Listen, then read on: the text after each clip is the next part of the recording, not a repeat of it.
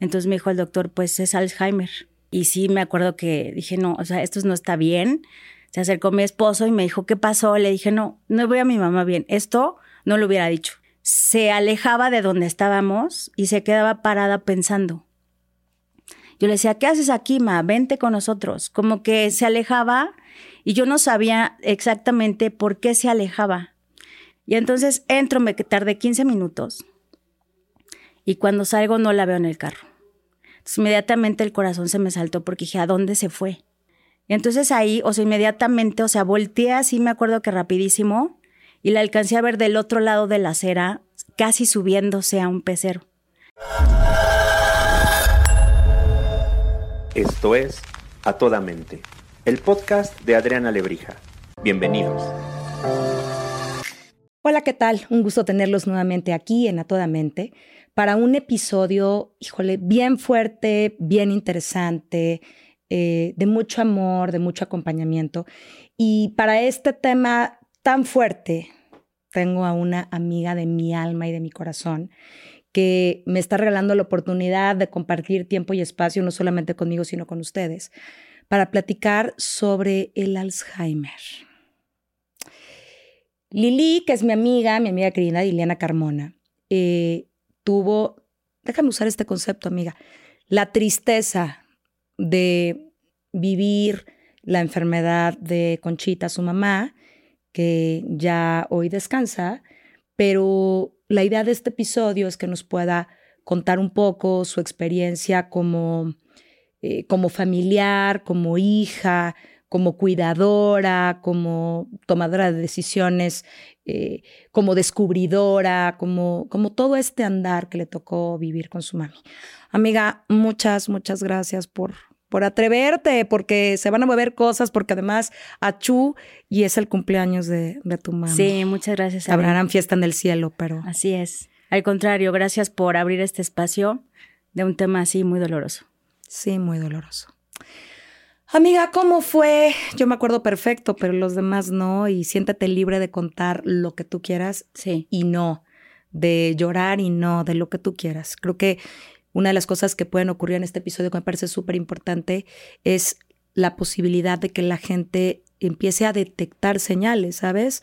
Sí. Eh, donde tú fuiste brutalmente atinada, porque de pronto estas cosas avanzan y empiezan a complicarse porque Sí. no, no hay manera de darse cuenta o bloqueamos los ojos de la mente y el corazón para decir, aquí hay un tema por miedo, por amor, eh, pero se alentan las decisiones y las cosas que se pueden hacer para, para ir acompañando en el camino y tú fuiste brutalmente lista en esto. Cuéntanos, cuéntanos qué pasó, amiga, Sí. cuéntanos. Primero, gracias otra vez, querida. Gracias.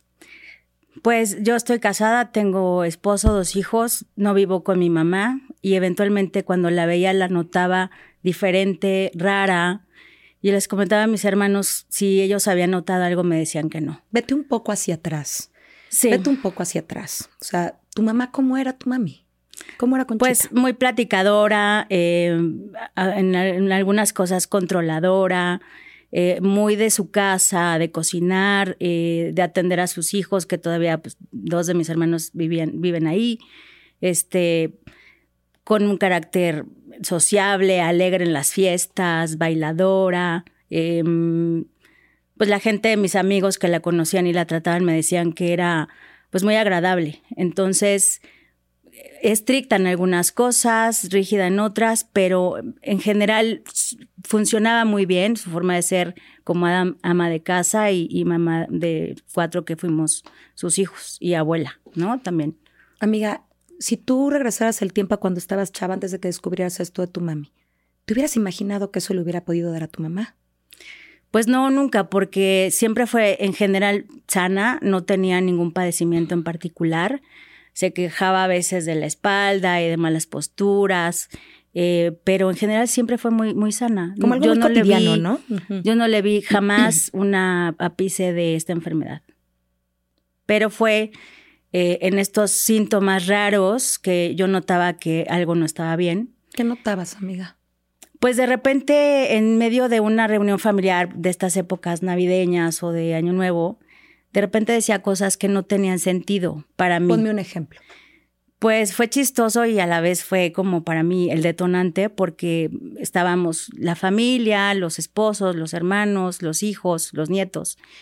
Y de repente dijo, ay, ¿cómo me gustaría estar en un lugar alejado con alguien? Y como que todos volteamos a ver de con quién, ¿no? Va a decir su mamá, su tío, su primo, ¿no? No, con alguien que me gustaba y mi papá ahí enfrente.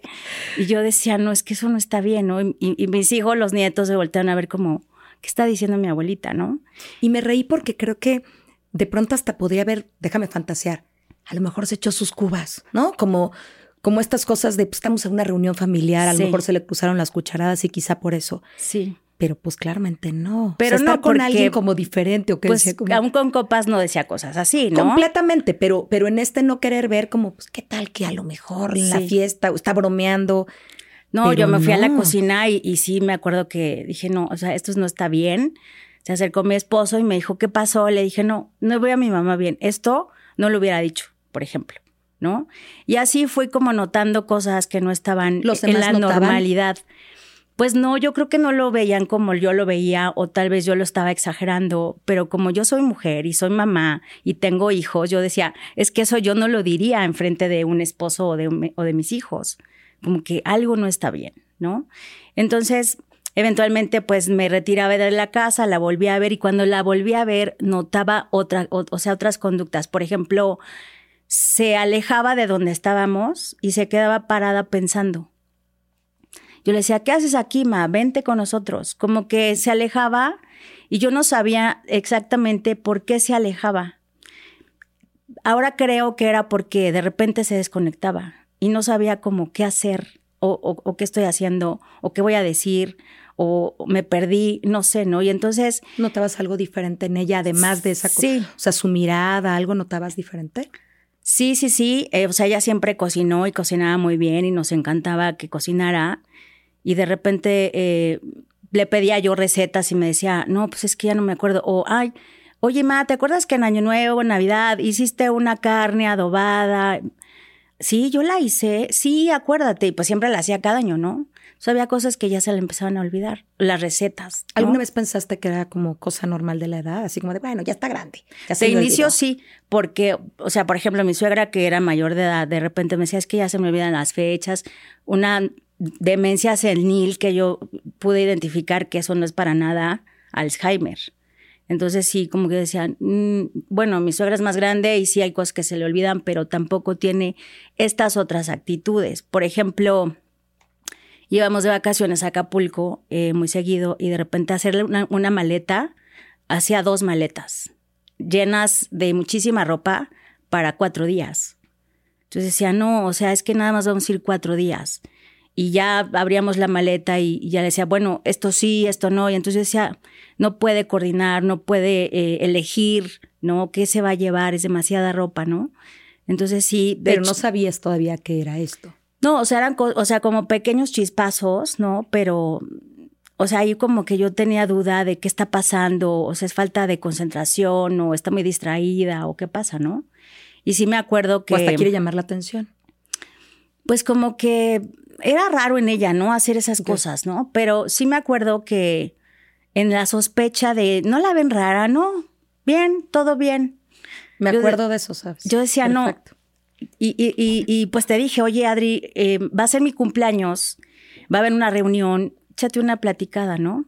Con ella, para que me digas tú qué opinas. Porque yo veo cosas raras, pero como que nada más soy yo, ¿no? Y sí, me acuerdo que platicaste con ella y sí, me hiciste unas notas, ¿no? Me dijiste, ya no, o sea, ya tiene estas, le faltan algunos filtros, porque me está diciendo cosas que normalmente no me diría porque medio me conoce o, no, o, me conoce bien, pero no para decirme ciertos temas, ciertas cosas. Y me acuerdo que ahí, por sugerencia tuya, arrancamos en una serie de estudios porque me dijiste, bueno, ¿qué tal si pues empiezas en un tema muy general de salud y, le haces ciertos estudios, ¿no? Cómo está del corazón, de la, o sea, un check-up general, este, la presión arterial, la nutrición, o sea, como que un check-up general este, por ahí de pronto a lo mejor, este, pues un test psicológico, o sea, a lo mejor trae otros temas con tu papá o temas personales que, que tenga que resolver, ¿no? Pero de entrada... Claro que te dije esto, esto no pinta bien, amiga. Sí. Yo la verdad te quiero decir, no sé si alguna vez te lo dije, creo que sí, pero yo sí pensé que tenía que ver con algún tema o de Alzheimer o de demencia senil, pero me sonaba más Alzheimer. Sí. Pues sí, entonces empezamos un recorrido y, eh, eh, bueno, la primero la llevé con una psicóloga que le hizo un test que duró como cuatro meses porque no podíamos ir muy seguido, pero eran eh, hojas que tenía que contestar de eh, frecuencias, de números, de letras, de frases, de qué ves en esta escena y describe la escena. Y había como muchas actividades que hacer para ir viendo la parte cognitiva, o sea, por ejemplo, numeración del 1 al 100 y de regreso, o sumas, multiplicación, cosas que a lo mejor son muy básicas, y de repente la psicóloga me decía, bueno, aquí pues ya no pudo hacer este ejercicio, esto le dejó incompleto, esto sí de plano lo hizo muy bien, pero tenemos, o sea, estamos viendo que sí hay algunas áreas en donde ya no puede, ya no puede avanzarlas. Entonces yo le decía a mi mamá, oye, pues vamos a ir con la psicóloga para que hagas unos ejercicios. Sí, y pues me acuerdo que fuimos durante meses y alterno a eso, pues la llevé al neurólogo, al psiquiatra, al cardiólogo, o sea, como, ¿qué está pasando? O sea, que alguien me diga si esto es normal, si está bien o si hay que hacer algo. Pero de principio iba sola, ¿no? Sí, cuando digo sola era mi tema de que yo quiero saber que ella está bien. No, pero además creo que como con poca credibilidad del alrededor, como de, no creo que tenga nada, a ver, también está hundiéndose grande. Y, y, creo que eso es un acto de valentía súper fuerte en estos temas porque necesitamos a alguien que se dé cuenta que algo no está fluyendo bien y de pronto no quiero decir que con una mala intención, porque para nada, pero parece que de pronto la gente se voltea para otros lados, ¿no? Y, y, yo recuerdo cómo, cómo, inicialmente era un tema en el que ibas un poco sola, en esta creencia de que algo no estaba bien. Ya cuando se supo, pues ya se sumaron todos los demás, ¿no? Totalmente. Sí, o sea, en, en, el estudio, por ejemplo, del psiquiatra, este, me dijo, hay que hacerle una resonancia magnética. Y entonces llevarla también fue medio complicado porque tenía que estar como acostada ciertas, cierto tiempo, ¿no? Minutos. Se, se, extendió a casi una hora porque se movía y no salía bien del estudio y otra vez. Y sí me acuerdo que era como muy estresante tenerla ahí como tranquila, ¿no? Pero bueno, en todos los estudios nos fueron dando resultados y el psiquiatra fue el que me dijo, pues en base a todo esto, la resonancia, los cortes, vemos una afectación en el cerebro eh, justamente pues hay algunas funciones cognitivas en donde ya hay, hay pues una pérdida de las funciones y se ve aquí en los estudios de la resonancia magnética. Entonces me dijo el doctor, pues es Alzheimer. Y me acuerdo que, o sea, como que me quedé así de...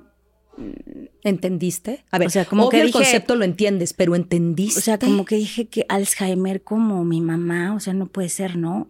Ni, idea tenía en ese momento de lo que implicaba, de, la evolución de las cosas, nada, simplemente fue como, y, ya, o sea, con este estudio puedo saber qué es eso, hay que hacer otra cosa. Me dijo, pues, en general este es un estudio muy certero y aquí se ve pues el deterioro del, cerebro, ¿no? Entonces, eh, sí recuerdo em, empezar con un psiquiatra que también este, nos recomendaste y me dijo, bueno, pues hay que dar ciertos medicamentos porque van a empezar a venir eh, acciones. ¿En qué año fue Conductas. Eh, pues en la pandemia, como que se desarrolló todavía más, ¿no? Porque vimos a una... Y un poco te lo pregunto, como para que quien nos escucha pueda ver que hay periodos que son súper largos. El de tu mano lo fue. Entonces, ¿cómo, ¿cuánto tiempo pasó todo esto? Sí, me acuerdo una geriatra, este, fue a la casa y platicamos y me dijo, es que tu mamá físicamente no tiene ninguna enfermedad. O sea, no tenía diabetes, sí, a lo mejor algo de presión alta, pero muy controlada, o sea, no tenía un tema, este, o sea, del corazón estaba bien, nutricionalmente pues tampoco tenía obesidad, o sea, como que no tenía realmente una enfermedad física que deteriorara todavía más el Alzheimer me dijo, pues puede durar 10 años o más, ¿no? Entonces yo dije, ay, no, bueno, 10 años es mucho, poco, no sé, pero nunca imaginé que 10 eh, años para mí hubiera sido demasiado. O sea, creo que no lo hubiera soportado. ¿Y te acuerdas una conversación en la que te dije, no, Lili, ojalá que no? Sí, porque pues eventualmente las capacidades se, se deterioran demasiado. Entonces, no sabíamos lo que iba a venir, pero, pero todo fue muy rápido, en realidad. O fue sea, un proceso muy rápido. Fue, fue muy rápido porque, bueno, en la pandemia ya sabíamos que tenía Alzheimer. Les dije a mis hermanos, me acompañaron, fuimos con el psiquiatra, les explicó. Este, a mi papá, pues medio le platicábamos, ¿no? Oye, pues mi, mi mamá está en todos estos estudios, está resultando que tiene una afectación y pues es Alzheimer. Y mi papá pues trabajaba todavía y bueno, estaba como medio cercano a todo el tema. Y realmente mis hermanos fueron los que dijimos, bueno, pues, ¿qué vamos a hacer? A ver, doctor, pues le vamos a dar primero estas pastillas que pues un poquito ayudan al cerebro. Va a empezar a tener problemas de sueño. Este, de repente ya no va a dormir igual. Eh, a lo mejor eh, hay que dar como complementos vitamínicos porque también el tema nutricional pues hay que este, cubrirlo. Entonces de repente teníamos un pastillero enorme de muchísimas pastillas, yo creo que eran más de 10, en la mañana, en la tarde, en la noche. Y mm, pues ya era como tener mucho orden, ¿no? De, oye, tienes que comer muy bien, tienes que hacer este, pues caminata, salir, pero con la pandemia pues también como que estaba medio complicado. Eh, avanzó la enfermedad y de repente eh, ya, no, ya no podíamos dejarla sola tanto tiempo. Avanzó muy rápido. Porque, mm, bueno, a mí me tocó un, unos procesos que tenía que hacer unos trámites de gobierno y me la llevé. Entonces, este, no me la dejaron pasar en la entrada porque no traía identificación oficial. Y todavía ahí yo no dimensionaba que ya estábamos entrando a la siguiente etapa del Alzheimer. Eh, le dije, espérame aquí en la camioneta, voy a, voy a entrar rápido y regreso. Y ya me acuerdo que creo que hasta a propósito dejé la camioneta enfrente de un puesto en la calle de unas personas que atendían el puesto, como pensando si hace algo, y, o sea, yo vengo y les pregunto qué pasó, no sé, como que... Algo en tu corazón. O sea, algo, algo sentí. Y entonces entro, me tardé 15 minutos y cuando salgo no la veo en el carro. Inmediatamente el corazón se me saltó porque dije, ¿a dónde se fue? Y ella ubicaba esa zona porque anteriormente, por un tema de rodilla, ahí iba este, a, atenderse. Entonces volteé y les pregunté a estas personas en la calle. Eh, la señora de la camioneta, ¿la vieron? Me dijeron, sí, Sa salió, se metió hasta a este lugar, este, cuando ya viene de regreso, volteó a ver la calle y se cruzó. Entonces ahí, o sea, inmediatamente, o sea, volteé así, me acuerdo que rapidísimo, y la alcancé a ver del otro lado de la acera, casi subiéndose a un pecero. Entonces corrí, o sea, lo más fuerte que pude, le empecé a gritar horrible. Mamá, espérate, no te subas, ¿no? Y sí como que reaccionó al ma. Y entonces se me queda viendo y le digo, ¿a dónde vas? Me dice, pues a la casa. Y ahí fue cuando ya también dije, no, o sea, ¿te acuerdas que venías conmigo? Te dije que te esperaras. Me dijo, no, ya me voy a la casa. O sea, ahí la noté totalmente como desorientada. Todavía me reconocía afortunadamente. Y, le dije, no, no, no, vente, vámonos, yo te llevo a la casa. Nos subimos al carro y me acuerdo, o sea, agradecí y lloré inmensamente porque se me hubiera perdido, ¿no? Ya tenía estos momentos, de repente ya se desubicaba, ¿no? Entonces sí me acuerdo que les dije a mis hermanos, estuve a punto de perderla. O sea, se le va la onda, se sube al camión, se va y de repente ¿Y se hubiera, se, baja, se hubiera encontrado de qué hago aquí y ahora cómo me regreso, ¿no? Entonces les dije, a partir de ahora, o sea, no la podemos dejar sola ni un segundo, pero ni uno. Nos convertimos ya en una sombra, literal, porque ya yo sabía que la podíamos perder. O sea, esas historias que ahora veo de se busca, se perdió, se dejó de ver tal día, o sea, es como, no, o sea, esos segundos que a mí se me perdió, digo, es súper fuerte. Entonces... Y es que, ¿sabes qué pienso?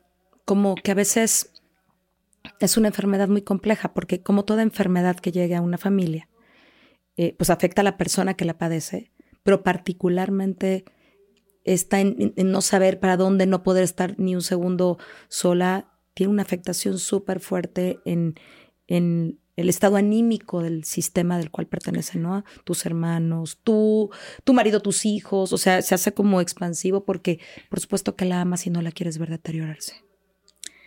Sí, o sea, al principio piensas mucho en, es que yo ya no tengo la misma vida. O sea, piensas, eh, me tengo que partir en tres porque tengo que trabajar, porque tengo que estar con mis hijos, porque tengo que hacer las cosas de la casa, porque además ahora ya tengo que cuidar a mi mamá. Y al principio es un tema como de que todo se empieza a afectar en tu círculo, personalmente, anímicamente, las fuerzas físicas. Entonces El ahí. dinero también, Lili. Sí, yo es me un acuerdo proceso que, costoso. Pues todos los especialistas y las medicinas las pagábamos, pues mi hermano, algunas cosas mi papá, eh, la, la, institución de gobierno a lo mejor nos ayudaba con una caja, pero pues eran muchísimas medicinas que teníamos que pagar, los estudios, los especialistas, las terapias.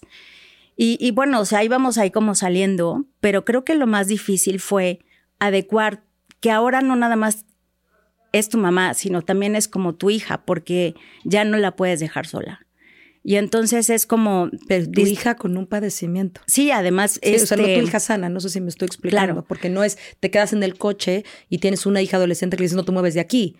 Sino es, no la puedo dejar. Y sí se puede bajar del coche y se puede ir. Así es. Entonces, pues la enfermedad avanzó muchísimo y eh, nos fue agotando a todos. Y sí recuerdo verla cada vez mermar más, en donde ya no se podía vestir sola, en donde a lo mejor eh, pues ya tampoco cocinaba, ya había que prepararle las cosas, ser nosotros los horarios de le toca el desayuno, le toca la comida, le toca la cena, le tocan las medicinas. O sea, también ya me daba pendiente que se bañara sola, entonces bueno, pues ahora hay que bañarla, ¿no? Y la pijama y que se duerme, y las pastillas y tranquila. Pero pues ahí también mis hermanos en casa se enfrentaron que un día se salió en la noche y uno de mis tíos se identificó y pues me hablaron y me dijeron, ya andaba en camisón en la calle. Un policía de los de la bicicleta la reconoció y la regresó a la casa, pero pues nuevamente se nos hubiera perdido. Entonces es como ir tomando acciones de, a ver, o sea, ya ni en la noche, o sea, en ningún momento la casa tiene que tener, o sea, triple cerradura, candados, o sea, porque se nos va a ir, o sea, se va a salir y la vamos a perder. Entonces ahí entramos en otra eh, dinámica. La vamos a perder cuando ya la estamos perdiendo. Pues todavía. ¿Sabes? O sea, la estoy perdiendo de la mente, no la quiero perder de lo físico, no quiero que vague, ¿no? ¿Y, y dónde la encuentro? Muy doloroso. Pues fue como ir enfrentando cada etapa que yo no sabía que había diferentes etapas de afectación. Pero ya cuando estábamos en una dinámica de, de, bueno, la cuido yo, ahora la cuida mi hermano, la cuida el otro hermano y ahora como que nos íbamos turnando, eh, sí me acuerdo de que, bueno, pero ¿en qué la entretenemos? Porque son demasiadas horas ya sentadas sin hacer pero nada. Además, pero además creo que antes de eso, también como ir, ir preparando emocionalmente todo un proceso, porque todavía te reconocía. Sí. Todavía los reconocía, pero, pero particularmente fue un proceso que se dio de manera acelerada. Muy, sí, porque... Eh, Entre el diagnóstico y, que la, y, esa, y ese salida en camisón, ¿cuánto tiempo habrá pasado? meses.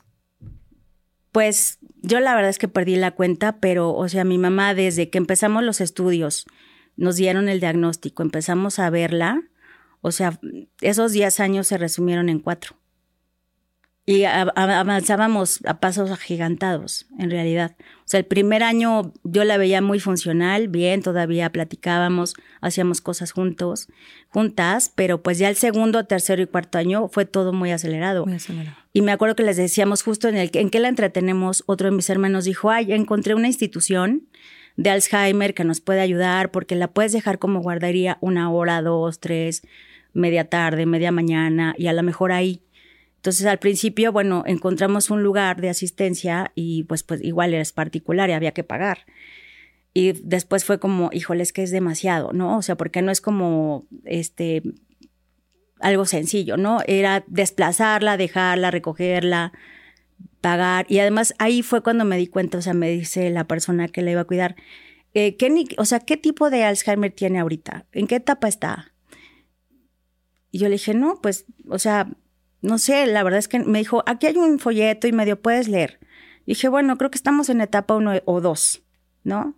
Porque la tres y cuatro ya era totalmente mermada.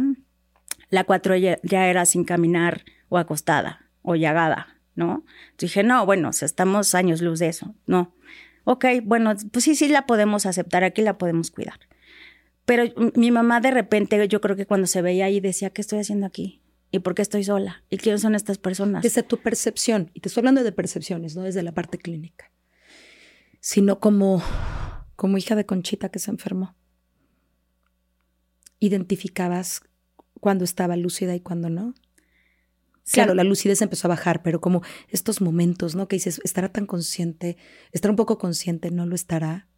Sí, o sea, ella era muy pudorosa. Eh, no le gustaba mucho tener gente adentro en la casa.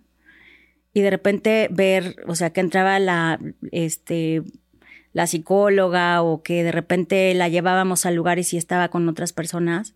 Yo creo que de repente se da cuenta y decía, yo, pues, ¿qué estoy haciendo aquí? Como que no me gusta mucho. Y se enojaba, ¿no?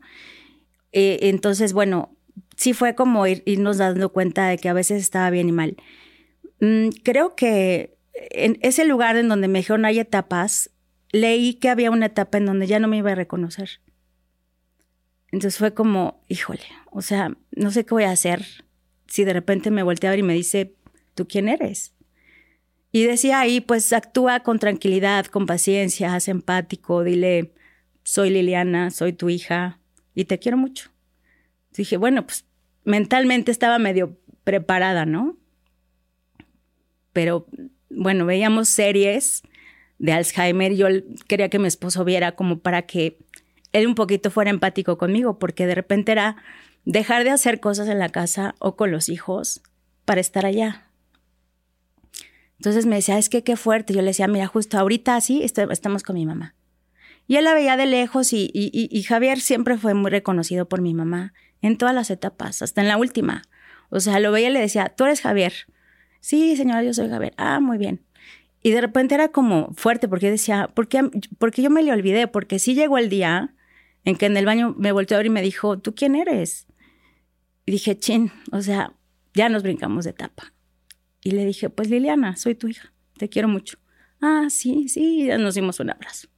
Pero fue como, ya me lo olvidé. O sea, y a veces hasta te lo tomas personal porque dices, híjole, ¿qué hice yo para que me olvidara, no? Y era como una pregunta difícil de decirles a mis hermanos, ¿a ustedes ya no los reconoció? O sea, a mí ya no me reconoció. Ya les pasó a ustedes y o se quedan callados o, me decían, no. Entonces era como, ay, qué fuerte, ¿no? Pero pues no es algo personal, es simplemente una enfermedad súper difícil que no puedes evitar. Y si el enfermo está pasando en esa otra etapa, pues ya no te va a reconocer. Entonces yo les dije a mis hijos, este, su ya no se acuerda de mí pero yo sí de ella y de su amor. Entonces, aunque a mí ya me pasó, quiero que sepan que la voy a seguir cuidando y va a estar aquí.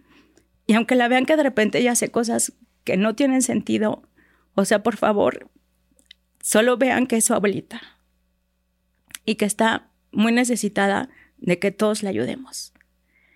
Y recuerdo que justo en la pandemia eh, hubo un sismo y había como memes de que hay el cubrebocas y te regresas de que ay, este, está temblando y, y regrésate por el cubrebocas porque estamos en pandemia.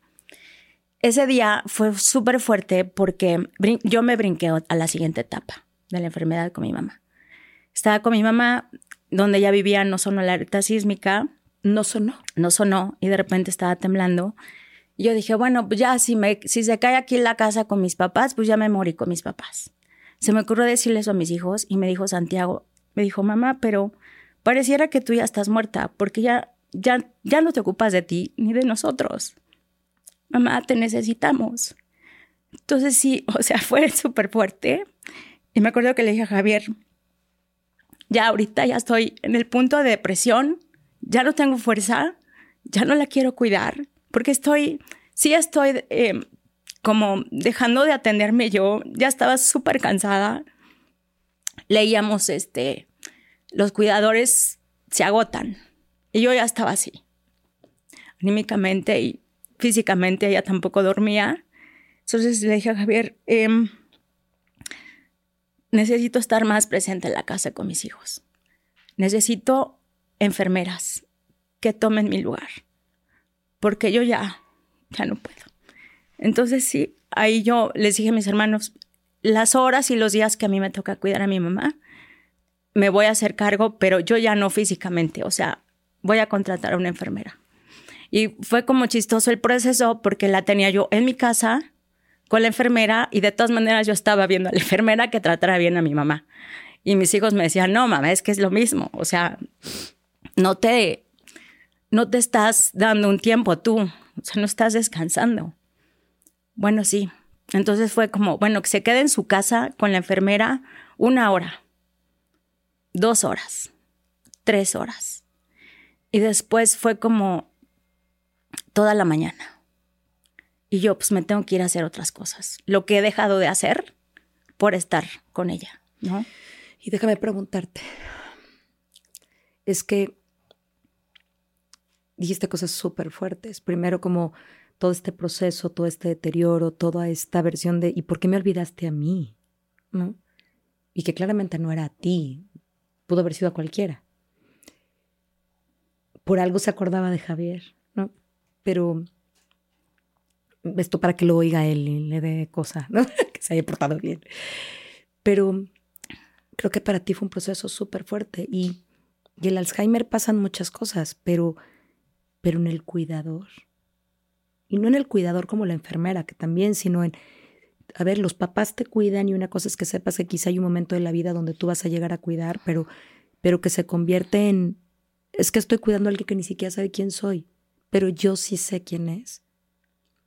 Y estos que sí me necesitan tampoco estoy. ¿Cómo me parto en tanto? ¿Cómo hago? ¿Y cómo vuelvo a conectar con mi gana de disfrutar?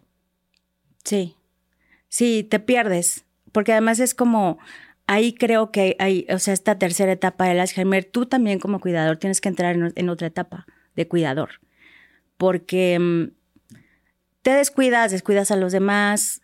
El, cuidador nos decían, em, va a avanzar la enfermedad de cualquier manera, o sea, no es una enfermedad que tenga cura. Y si el cuidador no se cuida, va a terminar enfermo igual que el, el enfermo. ¿Y quién cuida entonces al enfermo? Entonces, ¿quién cuida? Y hay unas estadísticas súper fuertes que eh, justo ya estábamos en contacto con el Instituto de Alzheimer y nos conectamos en la pandemia con una especialista en España y nos dio esas estadísticas. El cuidador que no pide ayuda se va primero que el enfermo. Y fue como, es que sí. terminas tan agotado de todos los sentidos que necesitas pedir ayuda. Y, y, al principio es como, es que yo soy la hija, como yo, que además soy la única mujer hija, la voy a dejar o la voy a delegar. No, o sea, yo tengo estas cosas de pudor, ¿sabes? Y ella era pudorosa, entonces ¿quién la baña? ¿Y quién hace? Algunas cosas que, que seguramente asumiste en primera persona. Que mis hermanos, los hombres, la verdad es que se portaron igual que yo, porque era su mamá. Y ninguno tuvo reparo en, pues ya me toca bañarla, me toca cambiarla. No, correcto, pero en la fantasía de tu mente era Al principio era, no la puedo saltar, soltar. Yo me tengo que hacer cargo, no la puedo delegar. Y después fue como, es que sí la tengo que, porque yo ya me estoy dejando a mí y mis hijos y mi esposo, ¿no? En el tema de trabajo, pues también fueron muy tolerantes conmigo, pero yo tampoco ya tenía cabeza para nada. Y entramos en la otra etapa en donde ya yo ya pedía apoyo, ya teníamos enfermeras en la casa, este, cada vez estaba ya más mermada en hacer cosas por sí sola. Eh, ya de repente la comida no identificaba si era el tenedor o era el cuchillo, o si era una salsa o si era algo dulce ya le teníamos que decir. Y era súper doloroso comer y verla ya muy mermada. Pero era, pues toca estar aquí y la vamos a cuidar ahora. Y era así como súper doloroso el proceso de verla que, pues, que se está yendo cada vez más. Y la otra etapa del Alzheimer es que se te van todas las funciones cognitivas, además de que ya se te olvidó quién es quién, ya también por dentro el organismo empieza a mermar muchísimo. olvidar. Entonces, eh, pues sí, mis hermanos me ayudaban, la bañaban también, la cambiaban, la llevaban al baño. Yo creo que ahí ya estaba cada vez más perdida y nosotros yo creo que cada vez más agotados, agotados y también cada vez más convencidos de que la enfermedad estaba avanzando muy rápido. Pero aún así todavía no quieres como que se vaya, del todo, porque sí era como, ya la perdí de una forma. Entonces yo les decía a mis hermanos, este, ya no habla. O sea, ya, ya no hay plática entre las dos como antes. Extraño mucho su voz. Ni siquiera incongruente. Pues no, o sea, porque de repente ya nada más me decía, sí, ah, asentía, acentuaba, decía cosas, sí, no, pero ya no, ya no había una plática.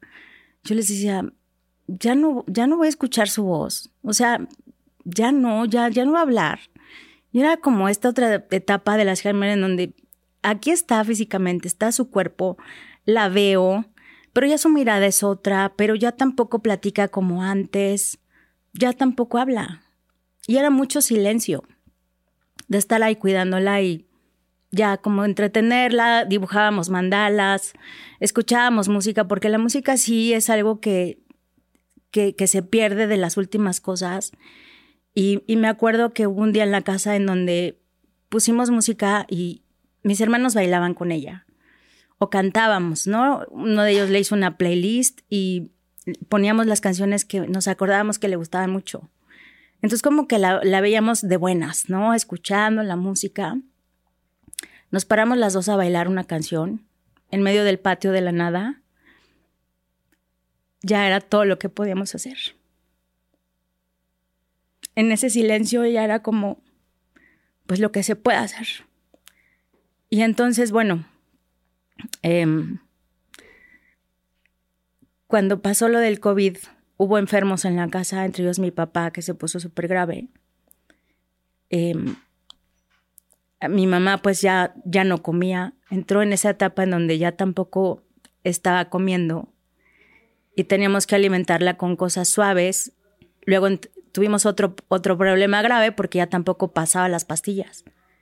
Y todas las pastillas, la para de dormir ya no la va a poder pasar, no, pero ¿cómo? Sí, métesela porque pues, es que se tiene que dormir, porque si no se altera o se puede salir o, o una de esas... ¿Llegaste al momento de la violencia?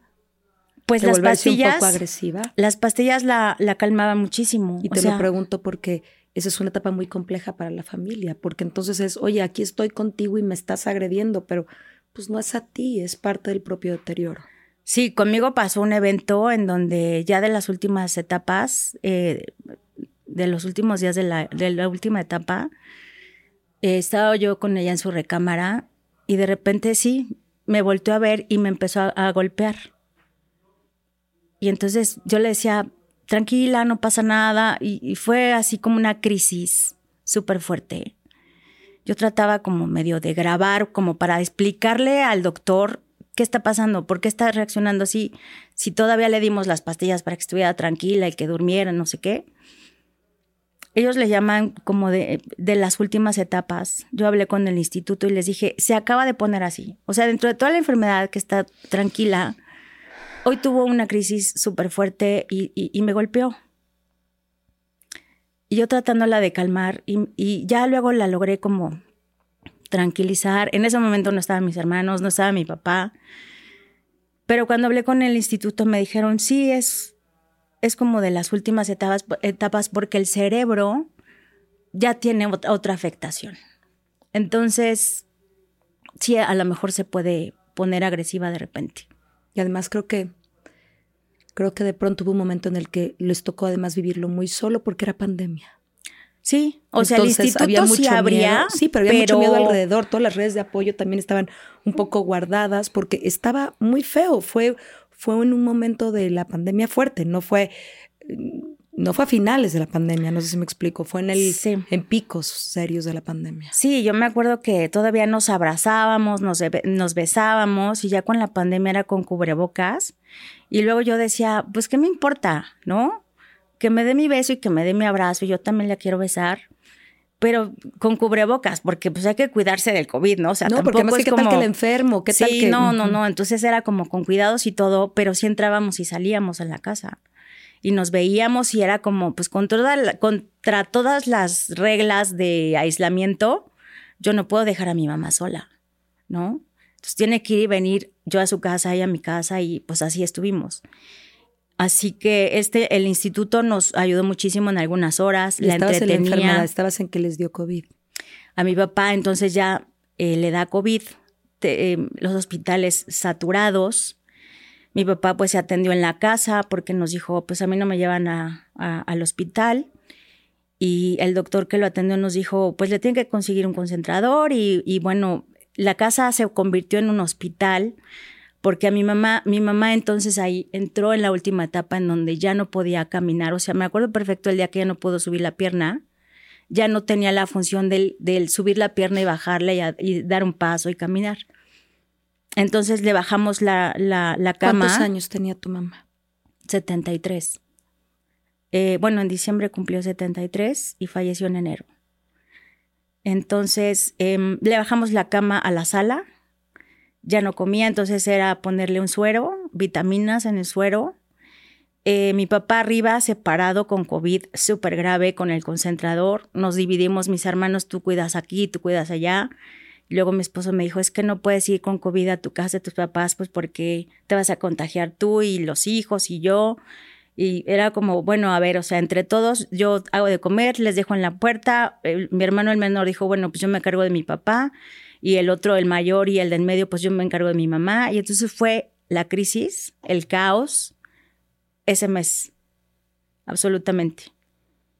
Ya las enfermeras entraban y salían casi todo el día. Había turno de la noche, turno de la mañana, turno de la tarde. Y, y, solo así, o sea, creo que logramos como atender a los dos enfermos en la casa. Me acuerdo que entró una enfermera Ah, el, señor que hizo el laboratorio, el estudio de laboratorio de mi papá de COVID, pensó que mi mamá era la de COVID y mi papá estaba arriba y entonces volteaba a ver la casa como diciendo, bueno, en esta casa tienen todos los enfermos, ¿no? Y, y, me dijo, pues que Dios les ayude, ¿no? Y, y sí fue como, ¿cómo nos verá? O sea, para mí era algo muy normal ya vivir en ese caos. Qué fuerte lo que dices, porque creo que se empieza a normalizar esto porque además, como bien dijiste al principio, pudo haber durado 10 años. Sí. Sí, yo recuerdo la noche llorar en mi cama, abajo de la almohada, de esto es dolorosísimo. O sea, la tengo aquí, pero ya no la tengo. Ya no podemos platicar. Ya no tiene ninguna función. Eh, que ya descanse. O sea, estoy diciendo yo. Pero no quieres separarte. O sea, con todas esas cosas, quieres que se mejore. Y, además como que cabe la posibilidad de que crees que puede mejorar. Mañana va a amanecer mejor, ¿no? Y sí me acuerdo que tomamos una decisión, la vimos súper mal. Mi hermano me dijo, ya no la podemos seguir atendiendo aquí. Estoy viendo que está perdiendo muchísimo peso. Ya tenemos que llevarla a un hospital. Y ya tampoco nadie nos queríamos separar de ella. Dijimos, no, no, no, aquí. Dijo, no, es que, a ver, o sea, ya tampoco podemos atenderle a la casa. Y nadie queríamos aceptar eso, que se fuera de la casa, la queríamos seguir cuidando nosotros, en medio de que era súper agotador. Y me acuerdo que me agaché a su cama ahí en la sala y le dije, a ver, ma, por favor, necesito que comas. ¿Te reconoció en algún momento otra vez? Yo creo que ahí de repente el estar los cuatro hermanos al pie de ahí de su cama, de vernos como muy insistentes, de, ma, por favor, necesitas comer, necesitas pararte, tienes que dar unos pasos. Le dije, porque si no, te voy a tener que llevar a un hospital. O sea, milagrosamente se paró, dio unos pasos. Uno de mis hermanos le puso música empezaron a bailar con ella. Y una de mis hermanas decía, ¿ves cómo sí, Conchita? Sí puedes. Y sí, o sea, ella creo que ahí reaccionó un poco y puso lo último que le quedaba. La sentamos, em, empezó a comer yogurt, porque pues ya, lo único que podía pasar eran cosas muy suaves, líquidas. Y este, yo como que me sentí tranquila, dije, ya arrancó, va a estar bien, o sea, ya otra vez. Y al otro día me dijo mi hermano Armando, es que no, o sea, es su último esfuerzo, pero no la podemos llegar en la casa, la tenemos que llevar a un hospital. Me acuerdo tanto de eso, amiga. Y con COVID era como, o sea, bueno, ok, ¿a qué hospital la vas a llevar? todos estaban llenos, saturados, no había camas. Y menos para ella porque, bueno, no tenía COVID, o sea, ella tenía otra cosa. Y no había camas para eso. Entonces, mi hermano Armando, este, nos dijo, encontré una casa como de asistencia, como un asilo. Y el señor, este, el encargado me dijo que sí, que la llevemos ahí. ¿Ok? Entonces, pues ya ahí como que dije, ya se, va, ya se va a ir de esta casa y es como la despedida, porque yo creo que ya no va a regresar. Como que no les quise decir a mis hermanos, o como que nos, entre los cuatro dijimos, como que sí puede ir y regresar, ¿no? Como que es una salida de que los médicos de allá la atendan y regrese. Mi papá pues seguía arriba con COVID y ni le habíamos dicho, ya la estamos sacando de la casa a, a este lugar. Otro de mis hermanos nos dijo, es que si yo le digo a mi papá se va a angustiar mucho más y está con COVID y está súper grave. Entonces dijo, no, no le vamos a decir a mi papá. Pues ok. Entonces llegó la ambulancia. Eh, la sacamos en una silla de ruedas porque no caminaba. Llegamos al, asilo, la recibieron y ahí estuvo como una semana. El señor nos dejaba, el encargado nos dejaba eh, entrar y salir porque era COVID, porque había muchos abuelitos y porque nos decía, entiéndanme que estamos en un código rojo que sí los puedo dejar entrar, pero a las horas en donde yo ya guardé a todos los abuelitos y sí pueden venir en la noche. Ok, entonces súper cuidados de gel, rociados de antibacterial, cubrebocas. Y así entrábamos a ver a mi mamá. Y pues este señor nos iba como informando, eh, pasó la noche. Y yo ahí como que decía, híjole, o sea, ya en la noche yo pensaba, ¿y si se da cuenta que está ahí y que está sola? No, no va a identificar por qué está ahí. O yo decía, ¿y si se quiere mover y no se puede mover porque ya tampoco se puede parar? ¿Y si tiene comezón? ¿Y si tiene sed? Ya tampoco habla. O sea, es que esto no puede ser. Angustia. No puede ser. No puede ser vida. Y ahí como que empiezas un poquito a ceder en la idea de que, o sea, yo estoy sufriendo, pero ella es la enferma. Ella es la que está padeciendo todo. Y como que yo empecé a ceder la idea de que creo que sí no es justo. Y, hace rato que dijiste, yo dije, y descansar, ¿no? O sea, que, que descanse. Y este tiempo que has platicado, he estado luchando con mi corazón en, en eso, en eso que dije y que descanse.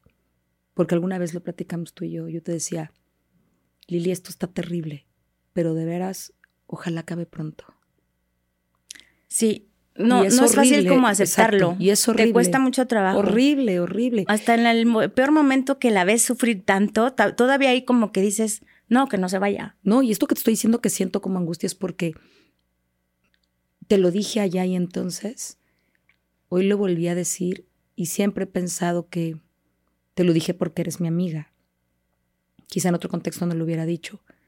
Y porque siempre he sido muy clara contigo y porque sabía que que iba a llegar ese momento en el que dijeras, por favor, no más, pero, pero me acuerdo de esos momentos donde me decías, sí, no quiero, yo te decía, Lili, de verdad, ojalá no dure tanto. Me decías, sí, sí, pero ojalá no, porque ella era la enferma, o sea, para ti era un dolor terrible, pero ella era la enferma. Sí. Y ahí empezaste, no empezaste ahí, yo recuerdo varios momentos donde decías, no, esto está terrible y quiero que ella no sufra pero como bien dices, hasta en ese momento, bueno, tantito más, ¿no? Sí. Tantita más. Sí, no quiere decir que se vaya. Pero esa última semana o dos, la verdad es que ya no sé si fueron 10 días, em, ya empecé a ceder la idea, ¿no? De que sí creo que es mejor que ya ella ya no sufra. Y, sí, porque no sabía si en la noche se daba cuenta y se angustiaba y si estaba sola y si no podía. Porque además no, sabemos qué está pasando adentro, ¿no? No sabemos si en la falta de habla, pero si hay idea, no sé. Y Aunque médicamente nos digan otra cosa. una noche antes el, el, señor, el que se encargaba, nos dijo, este, empezó a platicar y la vi muy bien. Y dijo, gracias por ayudarme, gracias por cuidarme. Y empezó a agradecerles a las personas que estaban ahí. Pero era como, híjole, pues qué bueno que, que se dio cuenta que estaba cuidada, que estaba atendida. Yo creo que las enfermeras, yo les decía a mis hermanos, son como ángeles en el cielo. Porque, en la tierra. Ángeles del cielo en la ángeles tierra. del cielo aquí en la tierra. Sí. Porque tienen un corazón tan lindo. Y cuando íbamos, las, las enfermeras me decían, ay, tu mamá. Y abrió los ojos y nos, nos dijo gracias. Y, y hasta creímos, ya como que va a mejorar, ¿no? Y siempre había esa última esperanza de que va a mejorar. Entonces, esa fue como su última expresión de, Gracias. de gracias. Así que pues ya el otro día mi hermano nos habló y nos dijo, mi mamá ya está descansando. Le dio, pues creo que un paro respiratorio, así fue. Y ya como que, pues viene la otra etapa, ¿no? Que no quieres aceptar que ya se fue, aunque se había ido antes, pero pues todavía la veías, ¿no? Te tocabas la mano. No, ahora sí ya se fue. Y fue, sí, en medio de pandemia, que no se podía hacer mucho, pero la pudimos despedir. Y nos dejó muchos aprendizajes. Amiga. ¿Y el Alzheimer se fue? Pues yo creo que se nos quedó de aprendizaje a todos, porque mm, te vuelves empático, no nada más con la familia que tiene un enfermo, te vuelves empático con los pocos apoyos que hay y que tú tienes que moverte de todas las formas para apoyar a tu enfermo. Te vuelves empático con las personas que no piden ayuda por, por pena o por miedo o por dolor, pero que cuando tú les dices es que no hay otra forma de salir adelante cuando tienes un enfermo, de lo que sea, a menos que pidas apoyo. Especialistas, instituciones, la familia, los amigos, que los amigos también son esa familia que te apoya muchísimo porque mis vecinos, mis amigos eran el contrapeso de todo ese dolor. De repente sí me daba mis escapadas. Y era como en medio de pandemia nos podíamos ver. Y era como sí, tantito que me despeje, tantito que vea, que escuche otra cosa que no sea medicamentos, enfermeras, doctores, dolor, ¿no? Así que no sé por qué a veces tenemos todavía esos tabús de las enfermedades mentales que existen y que te toca padecerlas directo o indirectamente, pero que no hay otra forma de, de salir adelante como, como familia a menos que pidas apoyo, que pidas ayuda, que digas, si yo ya no puedo más, necesito que alguien me ayude. Y así fue. Así que alguien por ahí, un amigo que también su mamá tuvo Alzheimer, me dijo, lo que queda es el deber cumplido se va el enfermo y te quedas con una tranquilidad y paz de saber que lo diste todo. Que estuviste ahí, que apoyaste. Lo diste todo, querida. Sí. Sí, todos dimos lo que teníamos y, y hasta lo que no teníamos, me parece, ¿no? Tiempo, dinero, eh, atención, esfuerzo. Desde todas las trincheras, desde los nietos, desde las, las nueras, el, el yerno, los tíos, los vecinos, o sea, la gente, los amigos de mi mamá, la querían ver y mi papá les decía, es que ya no te va a reconocer.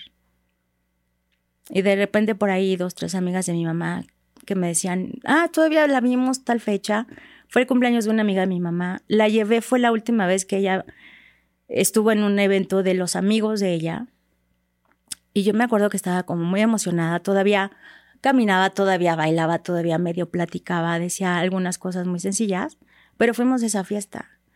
Y escuchó la música y estuvo muy contenta. Y yo les, ya después, como que todos los demás del otro lado la veían, pero no sabían el avance de la enfermedad que ella traía.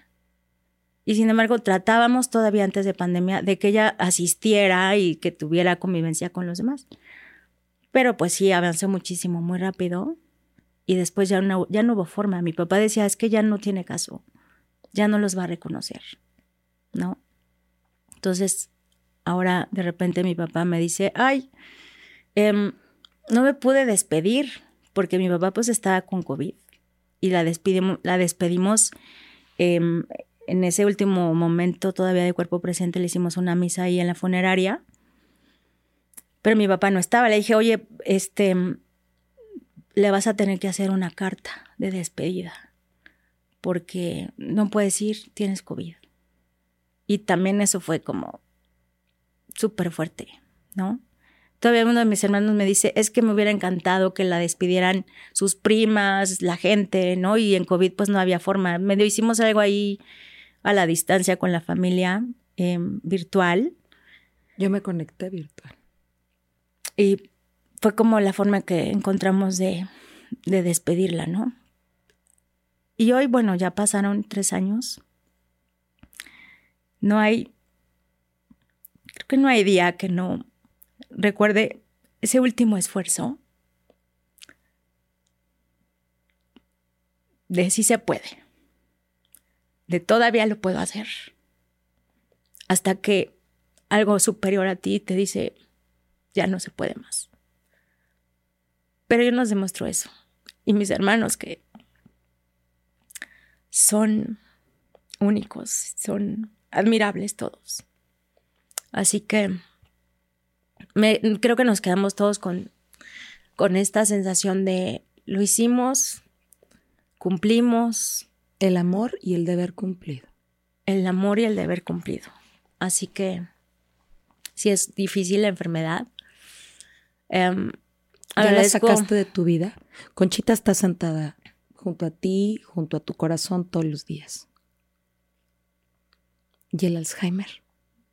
Y te lo pregunté hace rato porque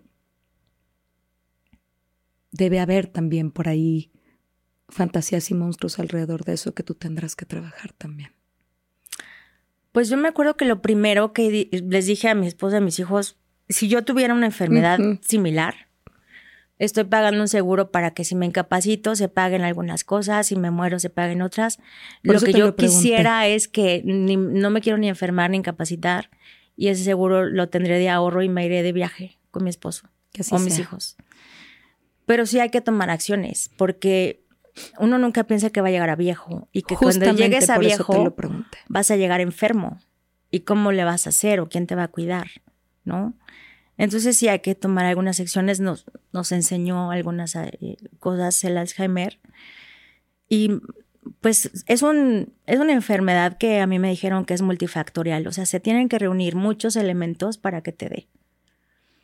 Entonces, em, tampoco es que a todos les, les dé o nos dé Alzheimer, ¿no? No, y primero Dios no, pero, pero justamente quería eso, como, como esta reflexión de, ok, ya lo vimos, pero no te tiene que dar para que no preveas un poco más, que hoy la esperanza de vida nos lleva a que la fantasía de que podamos vivir más años, pero no sabemos en qué condición. Sí. Entonces, este episodio tiene que servir, sí, por un lado, para, para que quien está pasando por este andar le regales empatía.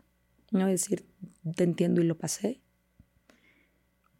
También para que la gente pueda encontrar esos focos rojos y decir, híjole, ¿me está pasando esto a mí? ¿O le está pasando esto a alguien querido? ¿O no nos está pasando nada, pero prevé un poquito que no sabemos en qué condiciones y en qué circunstancias nos va a tocar vivir la vejez? Sí, creo que la medicina preventiva es poco socorrida porque casi nadie o sea, previamente te haces estudios para ver si todo va bien, como que te esperas a, ver que algo ya está mal para poder acudir al médico, ¿no? Y el Alzheimer, pues hay algunos estudios que dicen que se puede medianamente detectar, identificar 20 años antes de que te dé, ¿no? O sea, mi mamá le dio a los 69, 68, ¿no? Entonces, 20 años atrás, pues bueno, tendríamos que empezar como nuestras generaciones a ver cómo estamos, ¿no?